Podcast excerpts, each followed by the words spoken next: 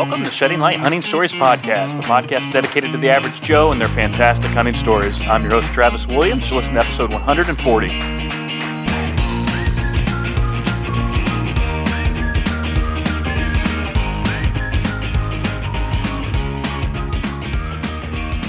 Welcome to the show.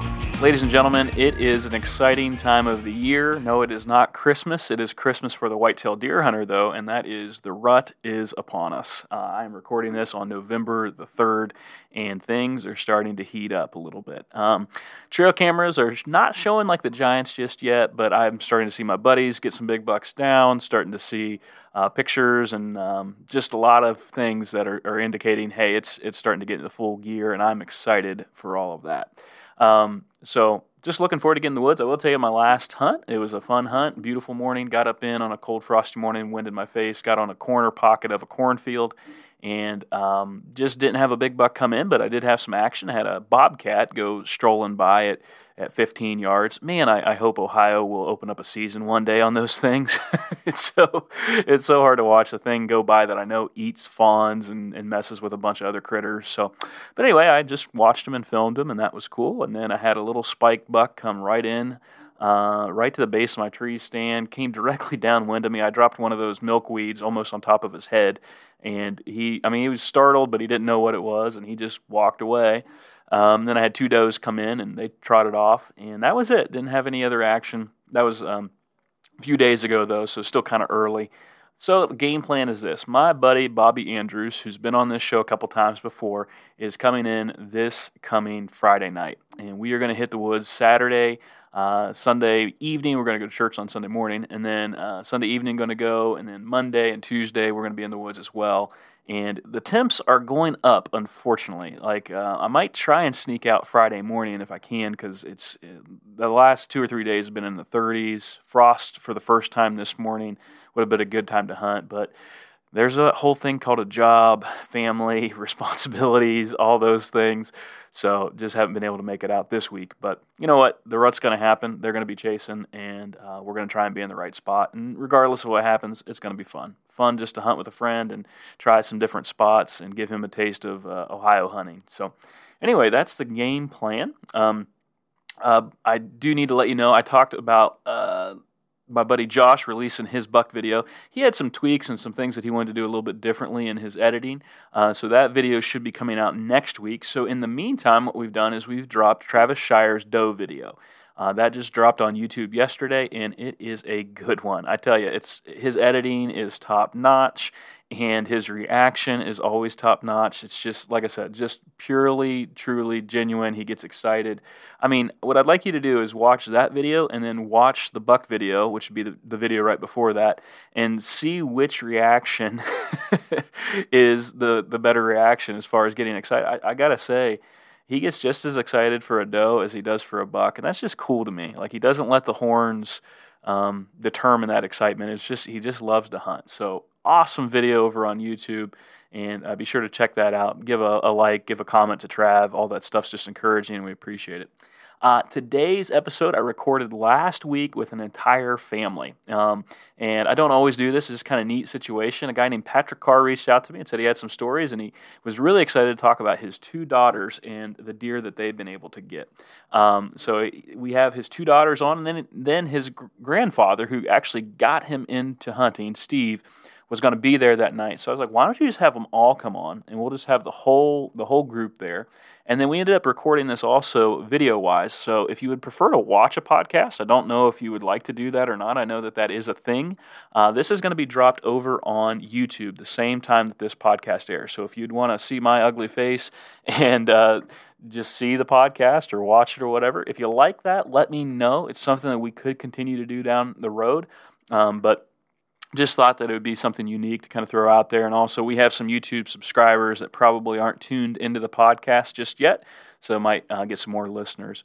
Man, we've had an uptick in listeners. So if you've been sharing this podcast with your friends or telling people, uh, leaving ratings, reviews, any of that stuff, thank you so much. Um, we've we've gained about 400 downloads a week um, just in the last two weeks. I know that it's maybe it's hunting season, people are just itching to to listen, and you're on your trips or whatever. But I want to say thank you. Guys, I am super excited to get into this uh, interview here. It's a fun one. We talk about first deer, we talk about bucks this year, we talk about uh, trad archery, bear hunting, you name it, we get into it. It's a lot of fun with this family. So, without further ado, here is Patrick Carr and his family. You're going to enjoy this one. All right, guys, I am happy to have on the line uh, the Carr family. How are you guys doing tonight? Good. Great. Good. It's good to see you. I don't normally do the video, but I just thought it'd be kind of neat to just see everybody. We got a few folks on here. So I'm going to go ahead and just uh, Patrick, if you guys want, if you want to introduce everybody and yourself, uh, just uh, who are you guys, and, and tell us a little bit about yourselves. Okay, I'm I'm Patrick Carr. Uh, I'm 34 years old. I live in Muskegon, Michigan, which is a western part of Michigan.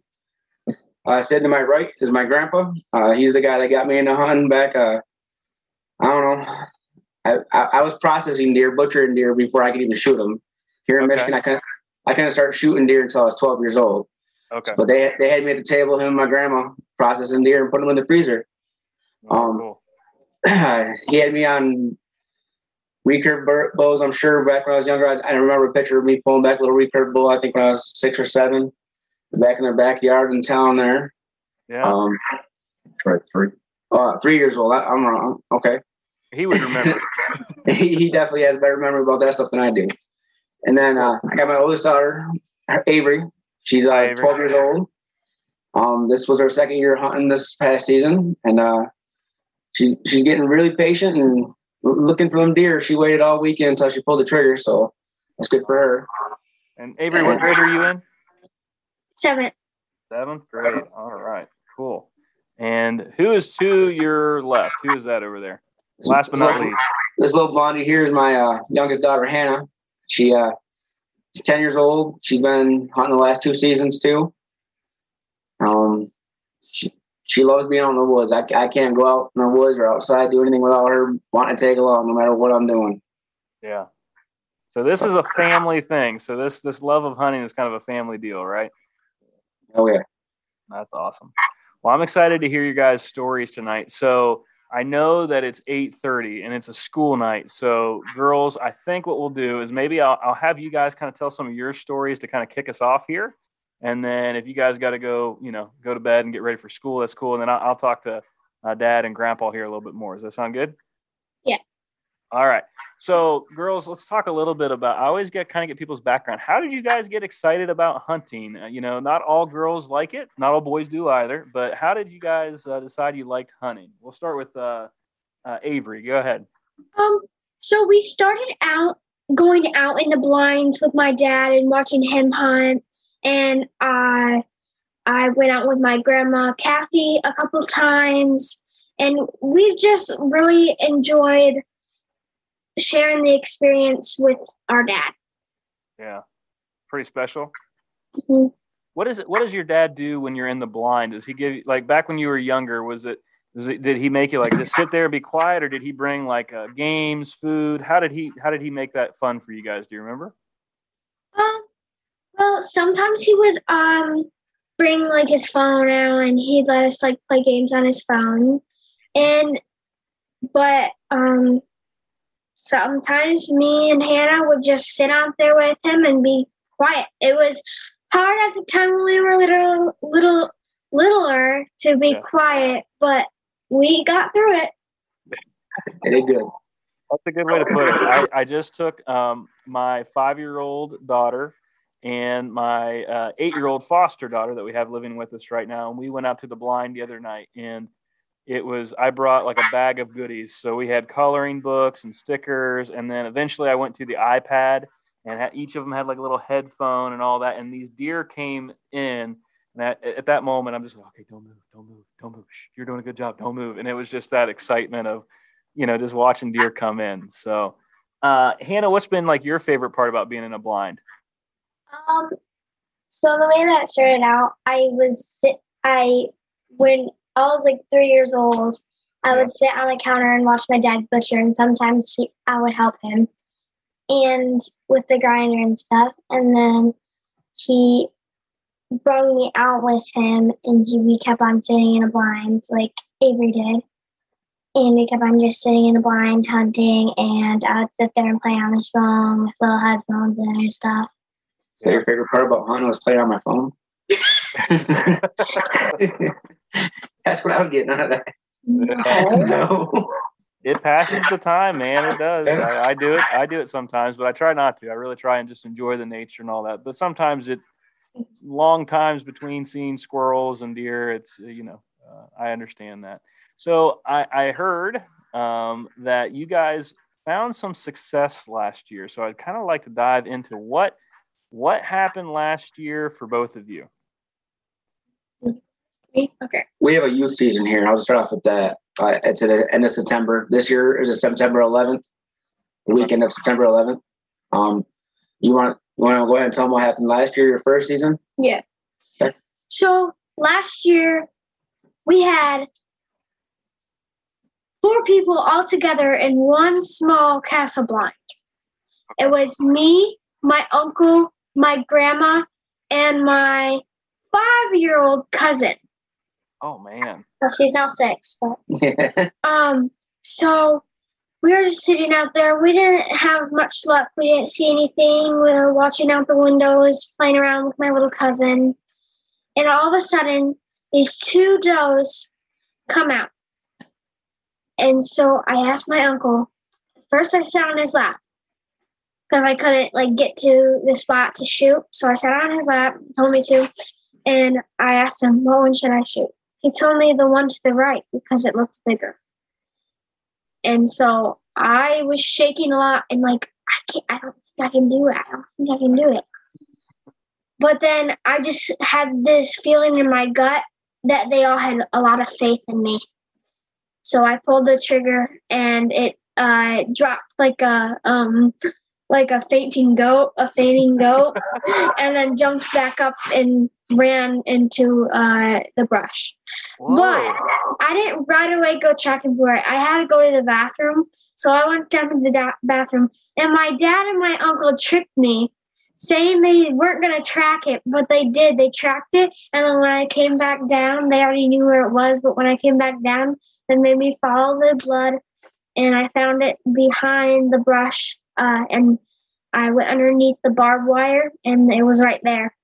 Oh, that's awesome. So it didn't, it didn't go very far at all, did it? No, So that sounds like you made a good shot. Yeah.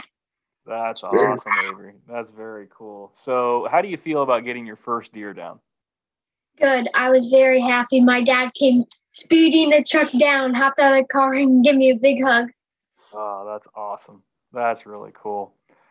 Well, uh, so you have success. Now let's go over to, to Hannah. So last year, now did did Avery get her deer first? Uh, no, actually, I didn't. Oh, okay, so you you kind of broke the ice. So Hannah, how did that go for you? Tell me about your hunt. Within put it in there within 45 minutes of each other though. Oh, same day. Wow. Same day. Yep. This All right, so we're gonna is go back in time. We're gonna go back in time from this hunt just a little bit, 45 minutes. And what happens with you, Hannah? Okay, so what had happened was my dad had just picked me up from my cousin's house because I went to go hang out with them because like it was kind of boring. so I went to go hang out with them, and he picks me up and he's like, "Oh, we gotta get this. We gotta get this pop pop up down there." And he said, "We don't have time for this though, so we're just gonna grab chairs and I'm gonna find a tree down there that we can go sit at near the hunt place though." So we found a tree, sat down, and I was kind of getting like I was kind of starting to move around and stuff. So he gave me his headset, and I listened to music. And I, I was looking the other way, still looking, and then he was looking this way, and he's like, "Yeah, there's a doe." And So I'm like, you're, not in a you're not in a blind. "Nope." Oh, okay. So you're just up in the woods. Wow, that's exciting. I And he, he's like, "There's a doe right here," and I'm just like, "That's a big doe." And then he, I said, "Can I shoot it?" And he said, "Yep." And what had happened was I was too scared to shoot it, so I'm like, "Dad, you have to shoot it for me." And he said, "Nope, this is your hunt, and you want to put dinner on our table." And since we were just out in the open, he had to hold the gun. So because I couldn't hold it up myself, I was scared that I was gonna drop it or something. So he was holding it up, and I'm like, "You ready?" And he said, "Yep." And then it dropped right in its tracks. Oh, I had to hold the barrel of her, of her gun like a tri or like a rest, and Yeah. she put it in the scope and everything and pulled the trigger and did the rest of it. I just had to give her some kind of rest at the barrel. Yeah, it's usually- hard. It's hard to hold those up sometimes, Hannah. Yeah, that that doe came out within 30 yards of us. It, it was right on top of us, and we were sitting at the base of a maple tree.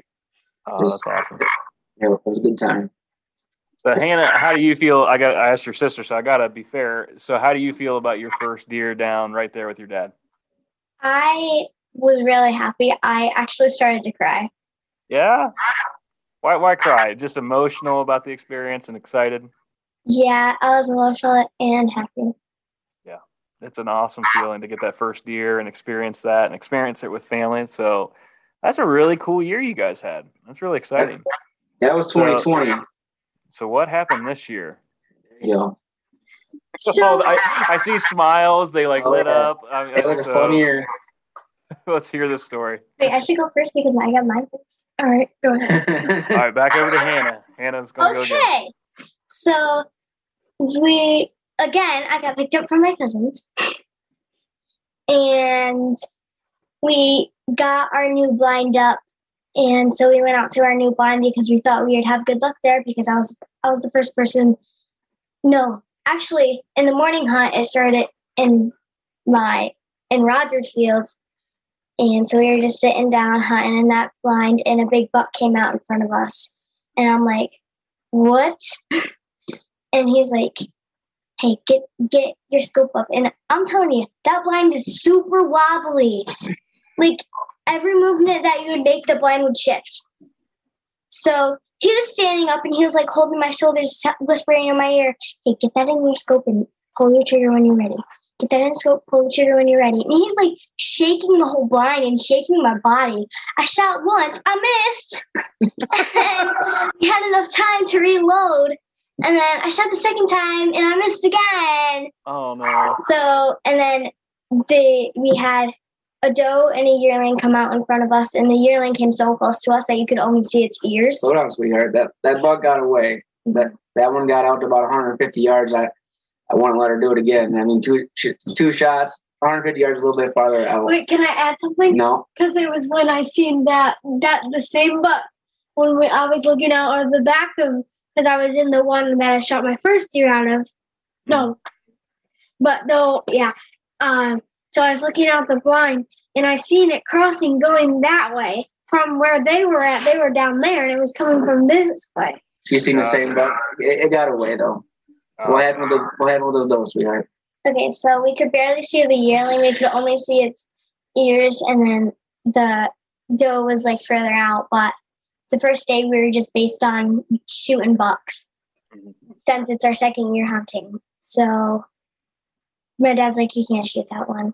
Let's see if let's see if something else will pop out. You can't shoot that one." And and it was it was kind of small too, so I just wouldn't shoot it. And they so they ran off because they got spooked by something. I had no clue what it was. But they ran off, and the doe, I think it came up behind us and started to blow.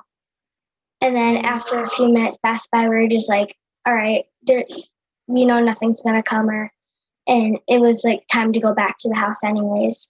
So we just went up to the house. And then we went, came back out for the evening hunt, but we went to a different blind. And the way that we were set up, he was looking one way, looking out this way, and I was looking this way. And I saw a deer pop up, and I'm just like, this is a big body deer. I might want to shoot it, but it was way too far out for me to shoot it. And then he said, Hey, I got one on my side, but it's way closer for you to shoot. So I come, I stand up because I had to stand up because of the way that my chair was. It wasn't like, it was too high. And then so I couldn't do that. So I had to stand up, and he he thought it was going this way, which it was actually going this way. So I had my gun up, set, and ready to shoot out of that way, and then so after I got my gun set up and ready, I looked back over from where it came from, and it was just like it was kind of like in the brush, but I could see it. I'm like, Dad, it's over here now. So I went back to that. I went over to that spot and then I like it was still in the brush, but it was like working on its way coming out. Yeah. And then he said, "Let me look at it. Let me look at it to see if it's a buck." And he looks through it and he's like, "It's a buck. Can I get get over here?" So I walked over there and I like it was coming out, working on coming out. I looked in the scope, looked back up, looked in the scope, looked back up, like constantly. And then it came finally came out into the open and it would keep on moving, keep on moving. So my dad went, "Mer," and it stopped, looked at us, and then I shot and it dropped right in its tracks. But I was like, You're having that happy moment. And all of a sudden, like it, we looked back out there, and I was like moving, trying to get away. And he's like, "Hannah, hurry up! We gotta go out there now." And so we went up there, and it was it was a pretty nice book, and it still had its summer coat and velvet on. Oh wow, that's awesome. That's only my second year in my first book. Oh, congratulations, Hannah. That's an exciting hunt. Especially, I mean, you overcame, you know, missing one. So you missed one and then you came back and you figured out a way to get it done. Congratulations. That's awesome. The funny thing is they were picking on me because I missed one. And oh, then Oh, yeah. they and then they're like, We're not gonna stop picking on you until you get until you get a buck. So and then I got that buck and I'm like, ha. Because they only had to pick on me for a few hours. Yeah. well, it's good you didn't have to like wait a whole year for that. That's really good. And you might just ask any of them if they've ever missed ever, you know. guilty. Guilty. Guilty. Very guilty. Very guilty. Yeah. All right. That's exciting, Hannah. That's very cool. So, Avery, we're back over to you. Now, I noticed you just yawned a little bit during your sister's, uh, you know, story. So I, I know you're excited to tell yours, right? yeah. All right. Um, so what what went down for you this year? It's contagious. um, so first uh, day we were up at my grandma's in Big Rapids, and uh, I went out with my uncle in the morning. Was it Mhm. the morning hunt? And we went um, to. Uh, we just sat in the hay uh, behind a trailer, and we uh, didn't have any luck really. So then just we were watching and stuff. We seen uh some up in the woods but it wouldn't they wouldn't come down. I think they were some doe. But then for the evening hunt there was a few. There was uh like two little um spikes like only like two points and um they were by apple tree. The actual apple tree was like way far, but like in front, Mhm. so we could clearly see them. But I uh, told them I wanted to pass, and so then there was this big doe that, but it, we think it was uh like a fawn. There was some fawns too, but there was also a doe, but it was like a small doe, so I passed on that too. And then so then the next day in the morning, me and my dad, because my uncle left the night um, before, and me and my dad went to Rogers Blind, and we were uh, uh, watching out the windows and stuff, and we didn't have any luck. And then we were, my dad said, "Why don't we go take a uh, quiet walk to see if we can see anything?" right as my dad got up and could see out of the top of the door, he seen four bucks Whoa. right next to us. They were uh, what were they? Spikes, Between spikes and four points. spikes and four points. And so I sat back down and I grabbed my gun and I put it on the um rest. Um, and uh, I got one in the head point, like for a headshot, but then it kept on going down to eat something, so I couldn't get it. But then the uh, so we didn't have any luck either that night, but it was pretty cool to see four bucks at once. And um, uh, then that evening hunt, me and my dad went out in the um in a different blind, and we were out there mm, maybe like a half an hour, forty minutes, right? That's a good hour. Yeah, like an hour. and um, all of a sudden this ginormous doe comes out from like the swampy area, and it walks out, broad, broad-sided, Yeah. broad-sided, and for perfect for me to shoot. And I get up the gun, I find it in the scope perfectly, and I say, "Uh, can I shoot it?" And he said, "Yeah, go." up. and then bang, and it did the little shiver, and Dad's like, "Yep, it's down, it's down. She's get down." Did Oh, that that's hit, awesome. did that head deer buckle and then took off. Mhm. She only ran about 30 yards. and And my and my dad's like, "That's perfect shot." That's great. Well, congratulations. So two you. years and two deer down for each of you. That's really exciting. And a buck in the mix too. So that's really cool. Wow. So you girls, are you done for the year or is there more hunting for you coming coming up? More I think- more. rifle season. Yep. Yep. They get they get their rifle season. I get bow season. The deal is I'll get bow season, then I'll put the bow down for rifle season, which opens up November 15th for us up here. Very So- cool. I'll put Well- the bow up and let them hunt.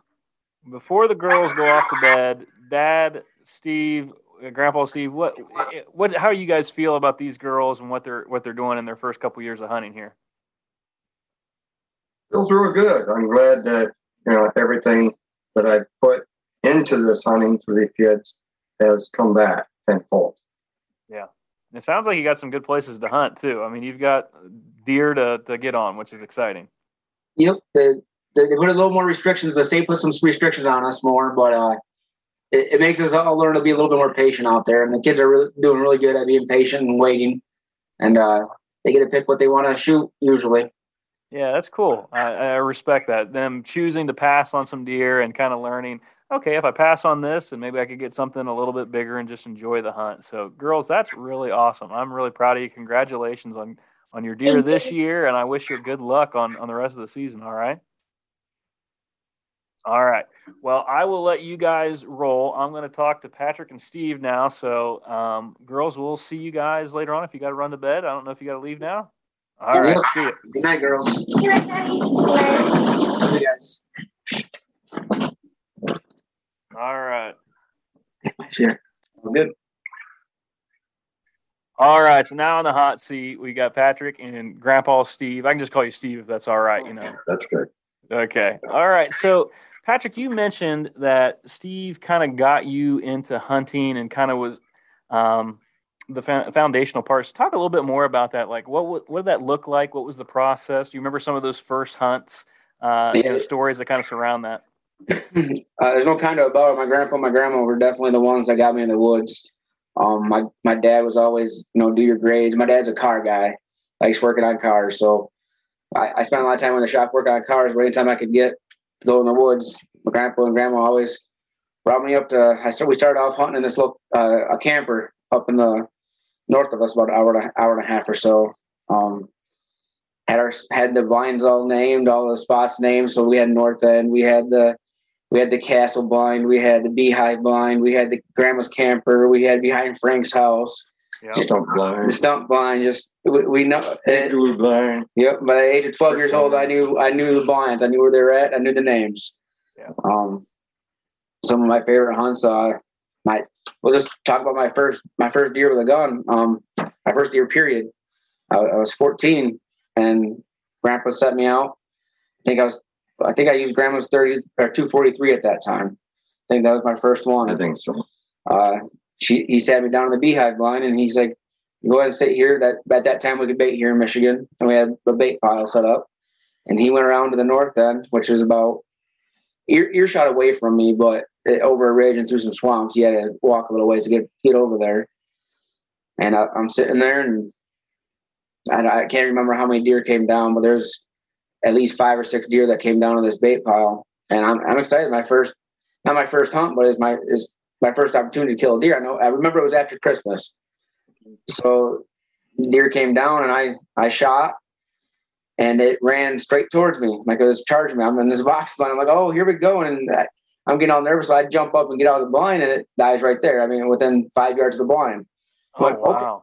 And I look over and there's still a deer on the bait pile. So I'm, I'm excited. I, I try to freehand it. That didn't work out. the second the second deer didn't make it. So I, I remember, okay, I got a deer down now. Now, now what do I do?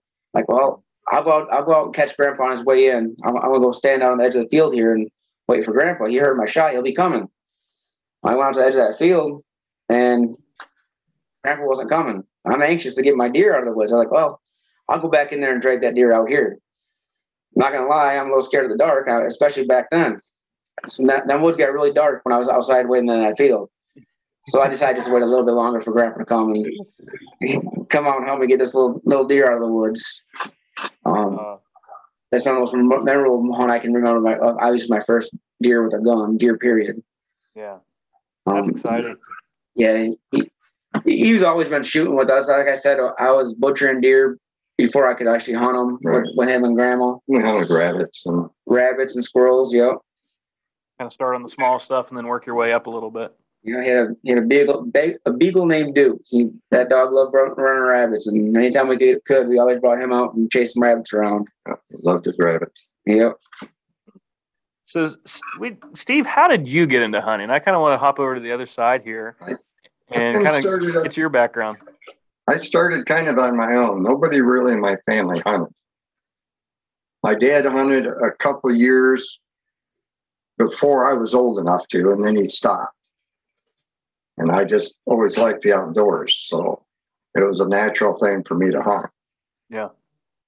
But I didn't. Uh, I didn't shoot my first deer until I was probably 23, 24 years old.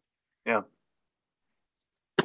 So, did uh, you mentioned before we started recording that you kind of have uh, gotten into traditional archery? Have you always been a trad guy, or is that something you kind of picked up later on? Well, yes and no.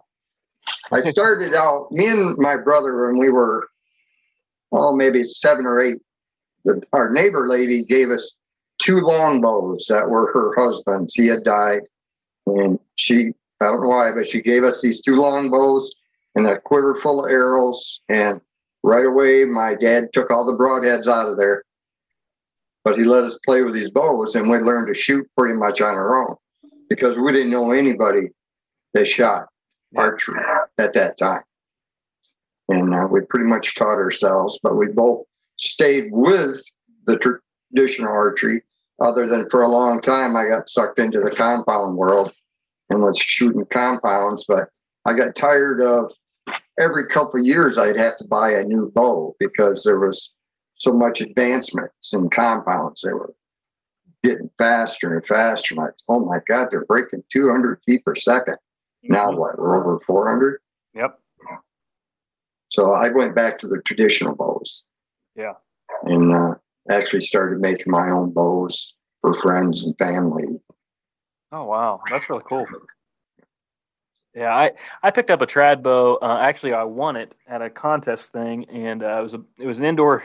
ironically, it was an indoor shoot that I used my compound for. But at the end, they had a a uh, door prize drawing, and I won a trad bow at it. so oh, there you go. I was like, so I shot that thing, and I tell you what, there is just some, there's a lot of joy involved in shooting a trad bow. It's just a lot of fun going out there. It's just, I don't, I don't know, just something different about it. Like you said, kind of going back to just uh, the basics. Right. Now I had uh, was shooting the compounds and stuff for a lot of years while I was in the service and that. And then uh, my wife knew I was interested in the recurve bows, so she bought me one for Christmas, and that got me started back into it. You know, and I don't know if I told you or not, but like we were both me and my brother stayed with it pretty good. He teaches uh, JOAD archery, and uh, I helped with the 4-H archery here in Mesquite Oh, cool. For quite a while. Good. It's good to teach kids archery. It is. Yeah, we have. I have a buddy that gave me a couple um, little kid-sized recurves, and I mean they're they're made by Three Rivers, and they're really nice. And so my daughter, I love taking her out. She can she can nock it and shoot by herself, and it's just a matter of keeping up the practice and stuff, and and let, making sure she wants to do it, not forcing it. But uh, it is a lot of fun. to Take your kids out and do that. So- I like Three Rivers. I got a lot of good products they sell. Yeah.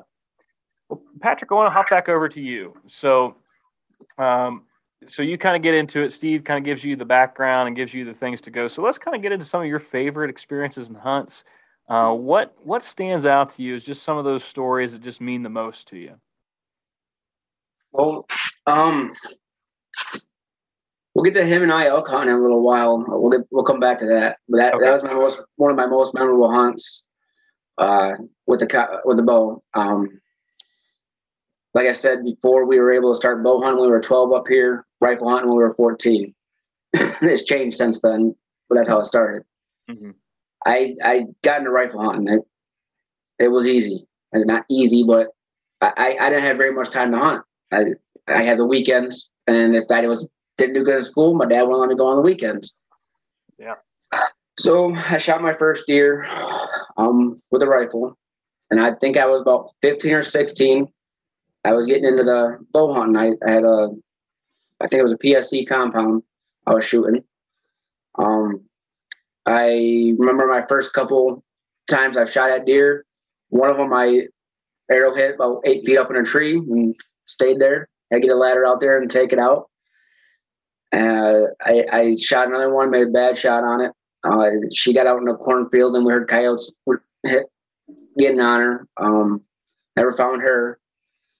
And the third time I remember being out there when I was younger with a bow, Grandpa had to go home for something. I was, I think I was just old enough to drive, so I was up there by myself. So I had to either be 15 or 16. I think I was around 15 because we can get a permit then and drive by ourselves, but couldn't have any friends in the vehicle with us. This, that, this, that. So I'm sitting out there and same spot I shot my first deer with a rifle. I'm up in a tree stand now, deer come down, and uh, two of them came right right into the bay, right next to each other. I said, "Okay, perfectly broadside shot." I, I pull back and I release, and I, I I remember watching my fletching go right through that first deer. I'm like, "Okay, that looked good." And she ran off, and the other one ran off, and I so I go up to the property owner and start talking to him. He's like, "Okay, I'll go help you find your deer." We go back out there and can't find the arrow. I said, "This one ran this way." So we started tracking, and he started he started circling back the other way. He's like, "There's a, your deer ran this way." I said, "No, sir, it ran this way." I'm almost positive. I watched it. I think I watched it crash right over here. It's like, okay, well let's let's follow that and see what that we find. Went over there, found her. Okay, cool. Let's go. Let's go back and look for my arrow. We got her. We drug. I think we drug her to the top of the ridge. She's at the bottom of the ridge. We drug her to the top, left her up there. Went back down to look for my arrow, and he's like, "There's a blood trail here too." So we started tracking this other blood trail. Found my arrow, and about 40, 50 yards after where I originally shot at these deer, there lays another dead deer. Oh my goodness. So I, I passed through one and most of the way through the other one, and she was laying within 70 yards of the original area. I had, I had two deer, my first two deer ever with a bow. Wow, that is incredible. What's going through your head? Are you like worried, like, oh, I broke some game laws here, or I wasn't really worried about it because we had plenty of doe tags. It was it was a Yeah. farm where we had doe tags, we had crop damage tags we could use and stuff like that.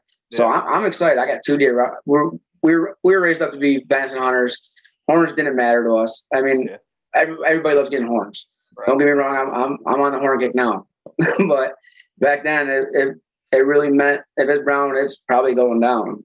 Right? And uh, he was, I think the property owner was more excited than I was. You, he get an old flip phone, cell phone, said, Hey, call your mom up, tell her what just happened. We're in the middle of the woods, just found these two deer. And call my mom up and tell them what happened. And Wow, it was, it was a nice experience, a really good experience.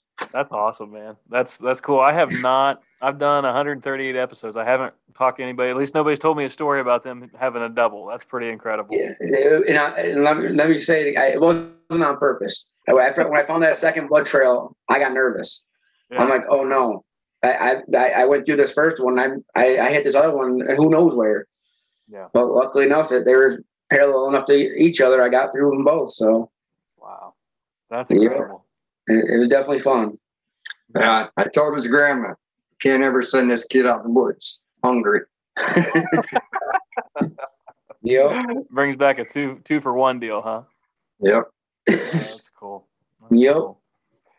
Well, you, you piqued my interest a minute ago with uh, mentioning elk. So this be maybe a good story to kind of get you both involved. So I don't know who wants to tell which part, but um, I love elk hunting. I did not go this year. I hope I go next year. So tell us a little bit about your elk trip that you guys took. Well, it, start, it started out. I, I graduated in 2005 from high school up here. My grandpa has a thing. He has us four grand, oh, any grandkids of his. Um, once you graduate high school, I'll take you on a hunting trip, or I'll take trip. Period. And that year was the elk hunt. Yeah. So, so he got a couple of his buddies together and me, and we drove out to Colorado. Yeah, we drove out to Colorado on a self-guided elk hunt. We Oh, we'd been out there before, so He has been out there. This is my I first- had been out there before. Because me and my buddies used to go out on self-guided elk hunts, and uh, this time I decided to bring Pat, you know, because it was his high school graduation trip, and I made him the caller. this He guy- didn't he didn't know nothing about elk calls. I tried to tell him what I thought, you know, and but he did what he did, and it worked. Well, we, we stopped on the way out there. At, where did we stop at? Cabela's on the way out. Yeah, I think it was a Cabela's, and we bought. I, th- I think it was a Primos elk bugle, and I had. A, I think uh, and a hoochie mama call. and a hoochie mama call, Yep. and, a, and Yep. yeah, Yeah. And, and it had a little CD player in it, or a CD for your radio. So on the way out to Colorado, I Playing was that. playing that the whole way, listening to how what they sounded like, so I could get the try to get the gist of it. The Wow. elk call was loud in the truck. Yeah, that's what I was just thinking. I was like, I used to do that, but yeah, I'd roll the windows down a little bit. People at the traffic lights look weird at you. I don't know what the deal is with that. Yeah. Yeah. So I assume you guys are going out for bow season, right? Yes. we Yes. are. Yep. Yes. I think it was the end OTC or, or draw unit? O- Over the counter. Over the counter. Yep. Colorado That's over cool. the counter. That's tough, man. That's awesome. Let's see, uh, we're up on Gore Pass. Somewhere. Yeah. Like Yeah, we're up on Gore Pass. Kremmling, Colorado. I think is it sticks sticks out a little town out there. Yeah, Kremmling. Uh, but it, we got out there and set up base camp, and or just camp. Well, wait a minute. Remember, Bruce couldn't get his truck up the mountain, so we had to send Roger up with the Jeep and hook onto him and pull him up the two track. Oh yeah, Bruce had the little two wheel drive S10. Get a little two wheel drive that stand and couldn't get it up there. so we got up there. I can't remember the elevation. Do you remember the elevation? We were about 9,000. We were, we were up there a little ways hmm and got camp set up. And the first morning, or yeah, the first hunt, Grandpa and I went on our own. I think we we went by ourselves, Right. and we just started. I think we're walking down old logging roads. What we originally planned on doing, is stopping and calling every once in a while. We got a little feedback, but nothing. I think they're all cows. Yeah, cows. And I think we even heard other hunters at one point. I'm not, not sure how that went. But then we came up to this clearing uh, down on big draw, just a big wide clearing. It looked like what you see in elk videos on on YouTube and stuff. Like, okay, well, set up here. I, I sat up in a brush pile about what 80 to 100 yards behind you. You sat up at the edge of the woods down at the bottom of the draw. At the bottom of the draw where they'd have to pass me. Yep. And I started calling. I heard them CD on the way out there. You go ahead. I could see three or four elk moving around in there, and there was a there were small bolts, right? And it had to have three points on one side to shoot, right? And uh, he he called this. He, he called this one bullet came out, and I'm I'm watching it, and it walks right by me. Within 10 yards, wasn't it? Well, it was within 20 yards Within or 20 so yards, yeah. within 20 yards, but I the, the rack on my side only had two points, right? And I, I couldn't make out if there's a third point on that other side or not. Yeah. So I got up to him and near him, and then it turned around and it came back. When it came back, I seen it had a third legal point on that far side. Now that that was on me, my side. So I, I did a shot. It was a little farther than I'd like. You know, it's more about a 30 yard shot, which is more than I'd like to take. I like to keep it to 20, but it's a little bigger target than a deer. He's out there Right. his. Yeah, I got a traditional bow and some nice bright yellow fletched arrows, and I got to watch that arrow fly straight and true right over his back. I got that. I got the same view. oh man. Then it got exciting. Then we heard a hell of a noise, a heck of a noise. And I Right. looked towards Pat, it's over by Pat, and there's a big bull right behind him. I mean, like 10 yards right behind him. I felt the ground Oh. shake. Oh my gosh. I did Yeah. no idea he was there. I, I felt the ground shake. And I well, I went I went to go switch my calls and see if I can get that boat the the bull he just shot at back out. When I went to go switch my calls, I felt the ground shake and I heard rustling behind me. I turned around. all I see is his butt of this elk running away from me with his horn, his head back, and his horns touching his hind quarters. Yeah. Oh my god. at, at least a four by four. He could have been five. uh, He, he was a big bull. He's big, got his head all thrown back like they do running through the aspens. Yep. Yeah. Wow. That's an incredible experience. Yep. Then I was designated caller the rest of the weekend, or the rest of the week we were up there. We- Yeah. He was calling a little unorthodox, but I, I cannot say that it didn't work. It worked Yeah. good. We, we called in out what a couple different times, a few different times while we were up there. We, we didn't get to have any luck. No, all four of us, we didn't have any luck. But just the experience being out there with the guys camping, seeing out, calling elk. They weren't they weren't bugling back or anything too much. Just just seeing we seen them. I, we had a spike come in that one day. I, I drew back on it, but then when I turned to look at me, I seen that I had spikes. I couldn't shoot a spike. I could I could shoot a cow, but couldn't shoot a spike. yeah. Um, but yeah, it was just it was just fun being out there, hanging out with the guys. I'm 18 years old, just started high school, just hanging out.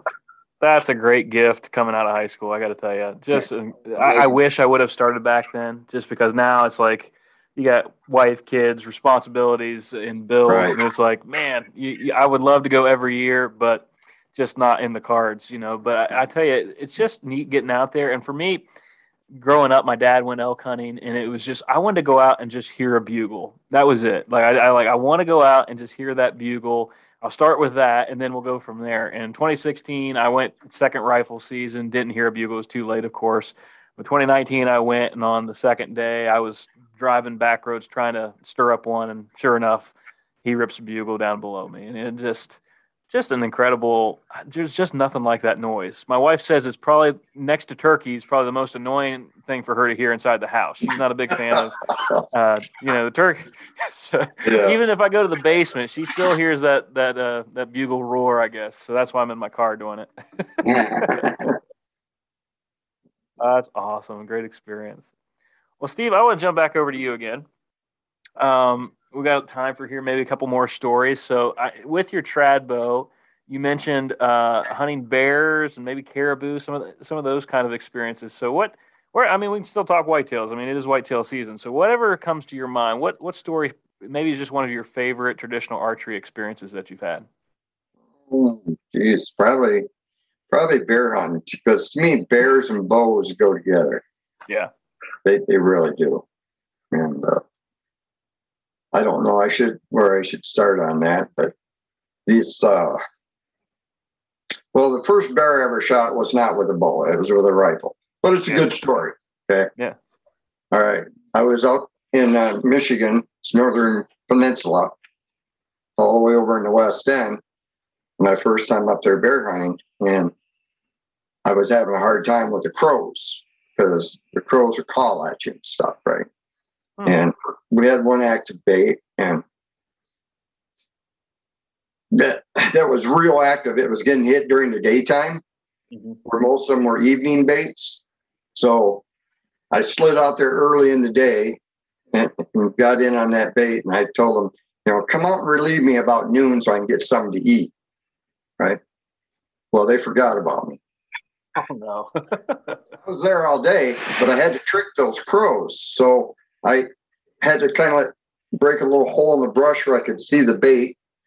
And I had to lay in the ground like I was dead, half asleep, and I'd just open one eye every once in a while and look at the bait. So the crows, I couldn't move because the crows would spot me. I didn't have a pop up blind or nothing. I'm just laying in open under the secondary underbrush. Okay.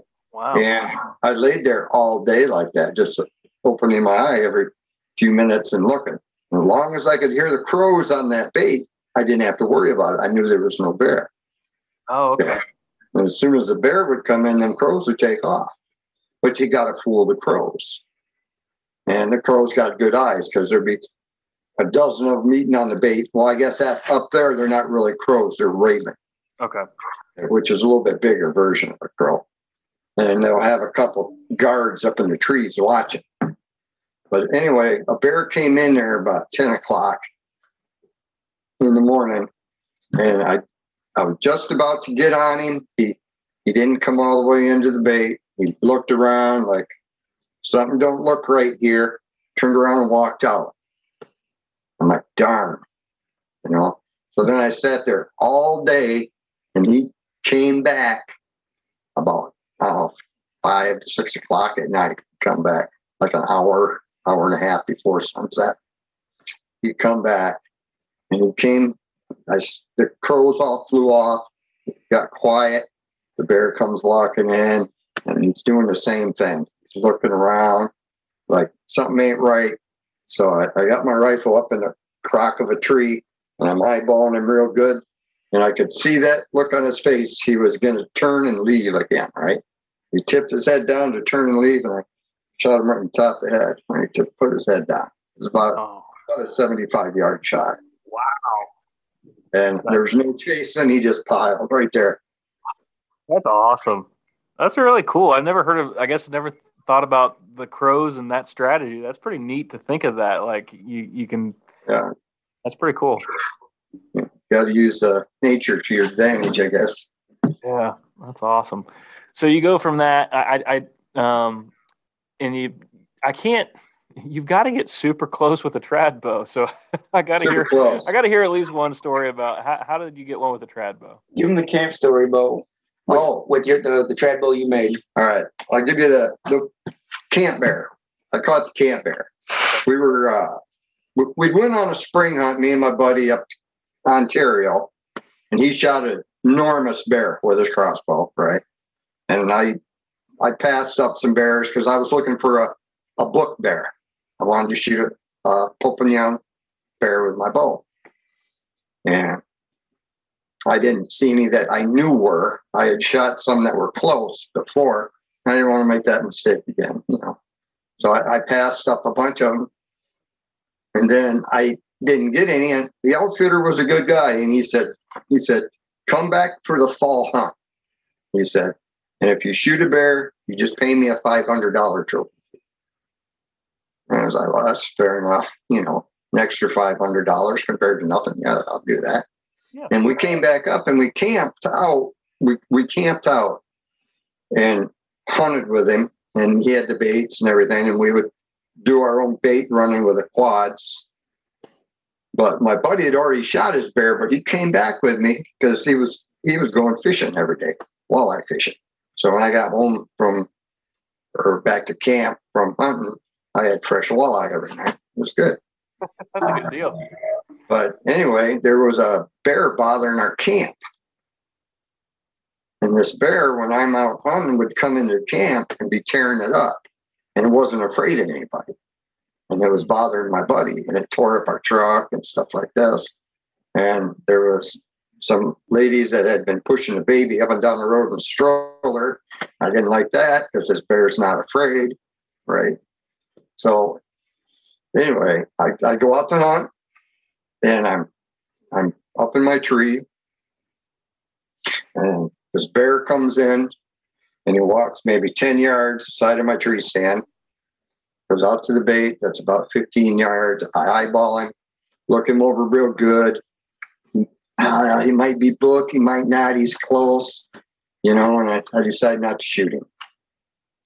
So to, to thank me for that, he comes back around, climbs up the back of my tree Oh, climbs up my tree. I I don't do like most guys. As soon as I hear the bark on the tree, I jump up and yell at him because I don't want him coming up above me. Right, and his head's about level with my feet when he stops, and and it's funny because he looks at me, and you can see this in his eyes. This look like, oh no, what did I do? What is this? and he backs down the tree, but then he don't want to leave. He's pacing back and forth in the woods, right? and it's starting to get a little dusky and I'm starting to get a little nervous about it. But I gotta I gotta come out of that tree sometime. You know, so I, I climbed down and walked out. He didn't bother me. Went back to camp and uh, that bear had been back again tormenting my buddy.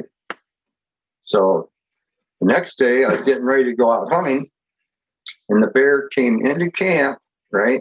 And he's getting into stuff. And uh I, I I went and got my bowl and I, I got got it and I yelled at him because I wanted to be ready in case he charged because we didn't have any guns. All I had was a bowl, one bowl, right? And uh, that bear just looked at me like, "Who do you think you are?" So I said, well, I'll show you who I am. And I shot it. he ran off because he was a problem bear. I was worried about him hurting people, you know, Right. at a campsite there. But it, it's not a like a campground. It's just a place you pull off the side of the road Right. where you camp, so people aren't there all the time. But somebody had been feeding that bear one time. But anyway, we found that bear, and then I was nervous. You know, it's like, dang, I got to pay five hundred dollars for this bear. It's, it's only like a hundred and eighty pound bear, maybe two, three years old. You know. Yeah. I said, well, I guess, I guess it's going to be what it's going to be. You know, so I took it back to the outfitter, and went to pay him, and and he was a good guy. He said, you know what? That's a bear that bit my gas tank on my boat. He said, two hundred dollars is all you owe me, Steve. That's awesome. He was a good guy. Yeah, the, he said that bear actually bit the gas tank on his boat, and I would think, why would they bite a gas tank? But it punctured holes in his gas can for his boat. Oh, Gosh, that's no good. Yeah. That was Wow. with the longbow that you made yourself. Yeah, that was with a longbow I made myself, a 60 pound cedar wood longbow that my wife had bought the materials from Three Rivers as a kit, right? Yeah. One year for Christmas, she she bought me this this longbow kit. Here, here's your longbow. Well, then you got to build an oven, right? Then you got to build a mold. Then you got to get a drill press. Then you, you need a sanding machine. And, and there's a lot of things you need to build this bow. So she thought she was doing me a really big favor when she bought me this, what, $150 bow kit, right? Yeah. But I wound up spending like a grand before it was all over. It just led to a wormhole kind of just It did, you know, but a lot of our family members have nice custom bows now.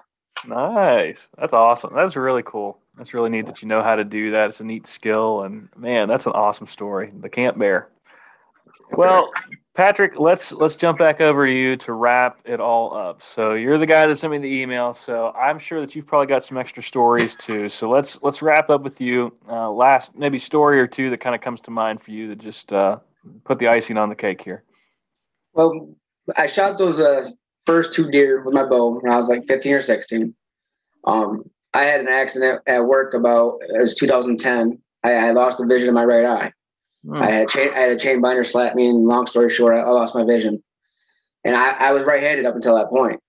So I, I'm like, okay. I, and I decided I wanted to get back into bow hunting a little bit. Like the last, I don't know, probably about five years ago. So I decided to pick up a crossbow. Now it's legal for us in Michigan to shoot, use a crossbow.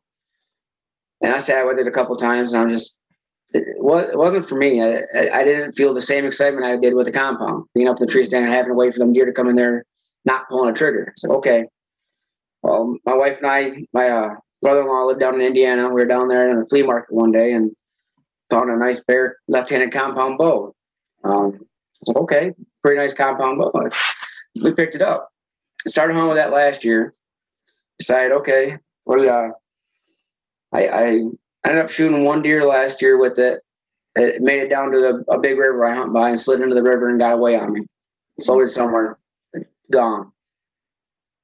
So fast forward to this year, our, our bow season starts October October first, and first weekend I seen deer. Uh, we had the area I'm hunting is a, a core uh, chronic wasting disease area in Michigan. Okay. So we had to have four points on one side to be able to shoot a buck up there. so I said, let's sit over here and been seeing bucks here all year. I had the kids on the youth hunt, seen bucks out on that area. So I, I'm seeing a lot of three, four points. I had a nice six point come through. Came in within 10 yards of me, big wide six, but I could not make another time grow on him. I, I tried my darndest to make that so I said, okay, let him go. And I, I've been listening to your podcast quite a bit. And I've heard you talk before about you you like shooting a doe if you're gonna shoot a doe early in the season before the rut starts. So Yeah. let, let's let's do that. Let's let's get let let's knock the stank off this bow and shoot me a deer. It can be, of course, a sublegal deer, but a buck, but it can be a doe. Of course, no does are coming close enough to me. I got all these little bucks coming in with 10 yards from me and stuff, and just no does. Well, last weekend, I decided I've seeing these these deer up by those apple trees. I'm, I'm gonna go see if I can just get me a doe. I don't have a tree stand set up up there. I don't I don't use a climber. I'm not in the saddle hunting, nothing like that yet. So I'm looking from the driveway and like, okay, where do I want to go? They go here. So I'm gonna, and I think they come from this direction. So I'm gonna tuck up in these bushes and just see what happens. I'm, I'm, so I, I, tuck up in these bushes and break some limbs and see what I can see. I'm expecting them to come from behind me and circle around, so I'll be able to get a drawn on them while they're while they're walking by me. And the first deer I seen, I think I had this guy on camera, come straight on from underneath the apple trees, coming straight for me. And I, am thinking myself, I'm not counting points at this time. I, I know it's him, big wide ten. I'm like, oh, here we go. So he, as soon as he clears some apple trees, I know he's going to see me because I'm, I, I, yeah, I got brush, but I, I'm in the open. so he, I, I have full drawn on him. He steps out, and he's cornering to me pretty hard. I, I, I let the arrow fly, and I heard a thwack. I had my light up nock. I never see my light up nock uh, light up, and I'm trying these new light up nocks. I had to put an insert in my arrow. Um, he runs off anyways. I watch him stop about 50 yards away from me, and he just kind of walks away. Okay, well, let's go see what happened. Go down there, I find my arrow broken too. No blood, nothing on it, no hair, no blood around. My nock is gone. So I'm thinking the insert wasn't right or something to do with the nock wasn't right. I'm like, oh, well, bummer. I was pretty upset, not not mad, mad. It's still fun. I, I, had a blast. I haven't yeah. been I haven't been bow hunting since I was 16 years old. I'm back in the woods. I'm flinging arrows. I'll give him a chance. It's early. And you got to see a big one. Oh yeah, the big one. I, I didn't expect to see him in this end of the uh, property at all. I was like, okay, he's he's around. I, I moved my trail cameras to see if I get some more pictures on him, but that's another story. they're they're back in a different area now. Yeah, it's okay. I, I flung an arrow this season. That's that's great. So that was Saturday night last weekend. Sunday night, I went up. My, my brother helped me during the day set up a tree stand up there in a, a tree. I wanted wanted to put a tree stand up. We're only able to get the tree stand up about eight, ten feet up in this maple tree. Just because of limbs, I didn't bring a chainsaw to cut any limbs. And it's a ladder stand. I said, okay, we will make it work. a lot more cover here than I had over in that brush. Sitting there Sunday night, had uh had a big doe come in. I originally thought they were gonna come in Saturday night, but they come in. She comes in with two uh, yearlings. And well, I'm, I'm gonna shoot whatever. I know that big buck's still here, but it's still early in the season. I want to get the stank off my bow. Let's let's shoot a deer. so I, I I draw back on her, and she's walking towards the apple trees. I had a I had a grunt stopper, gave her a little grunt. She she stops right there. I let the arrow fly, and this time the light up nock lit, went right over her back. Oh watch, no! I share the two yearlings run out in the field and stay out there. I'm like, oh, geez, and they're out 120 yards or so. I go, okay, this this is not over yet. We still got a couple hours or probably an hour left of daylight. So I'm sitting there and I, am watching her with binoculars a little bit, just kind of. I got a new set of binoculars I'm trying out. Watching her and she's looking out behind her to the south a little ways.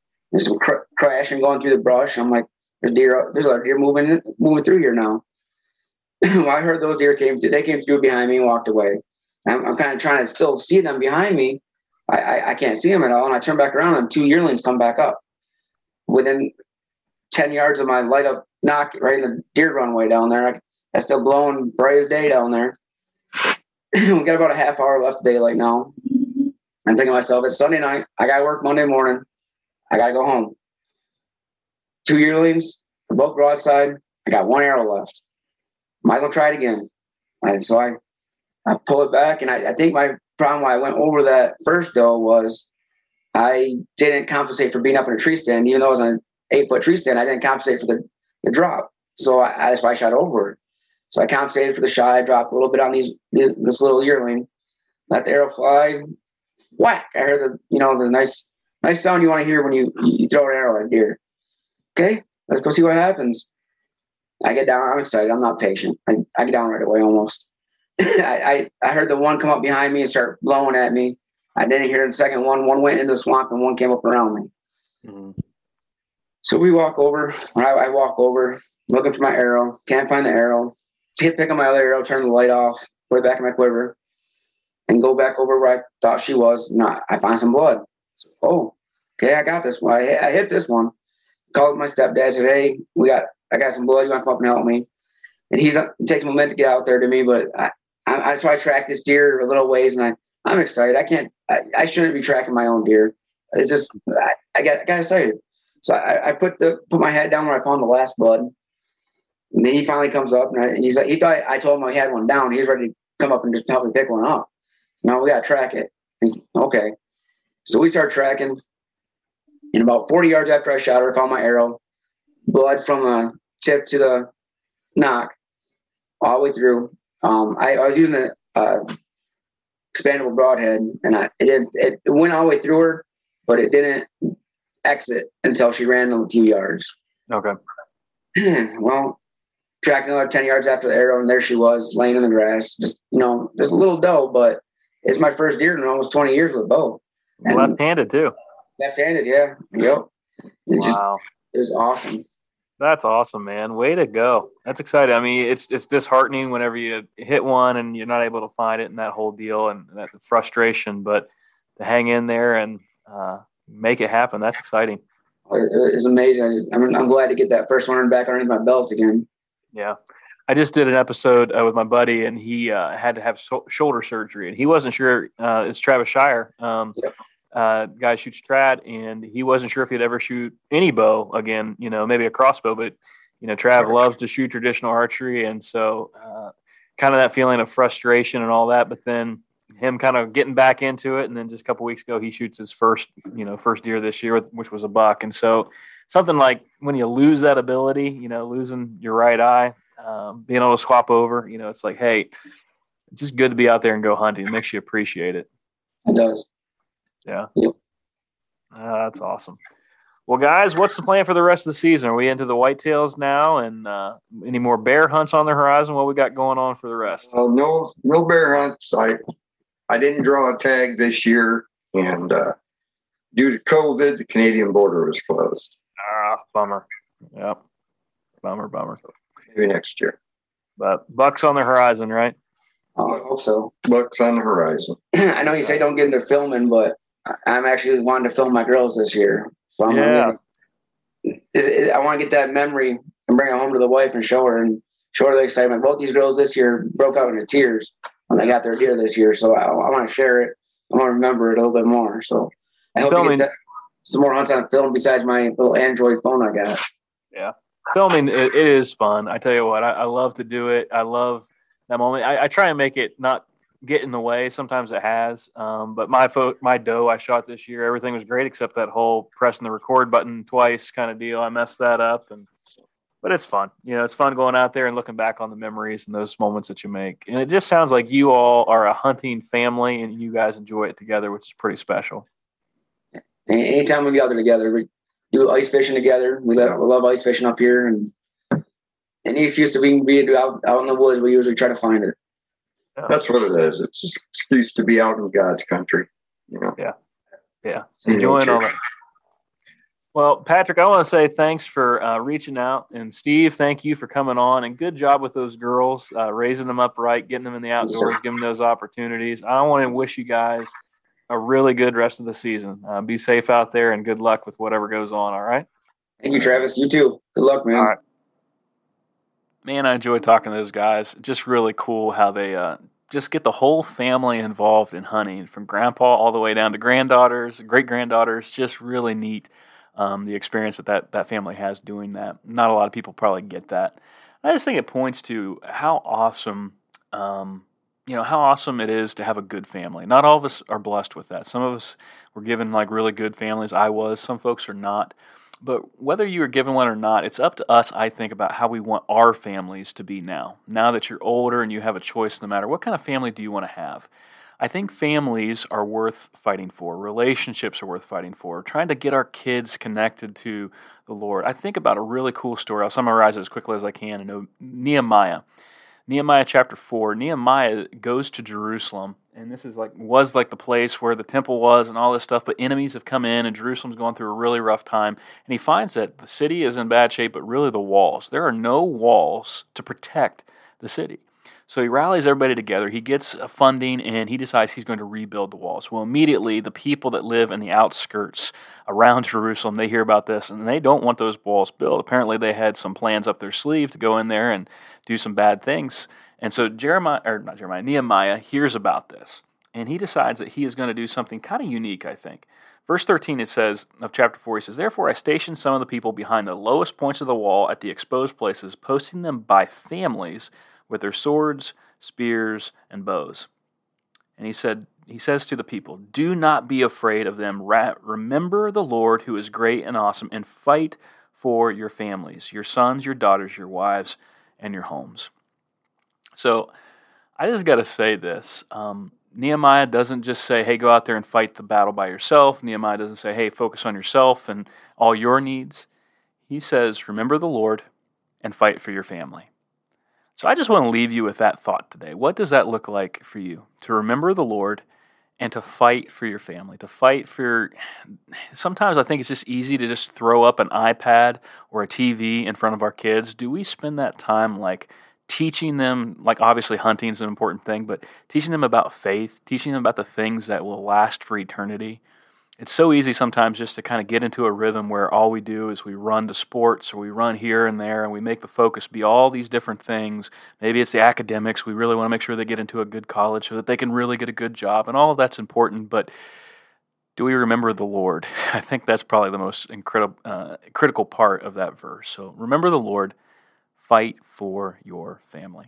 Guys, thank you so much for coming back for another episode. I want to thank the Carr family for cutting out some time for me. We have some more episodes in the horizon. Hopefully, the next episode might be a good friend of mine, Bobby, and I chatting about how our hunt goes. So we'll see how all that plays out. Looking forward to that this coming weekend. And until next week and until next time, remember to shed the light.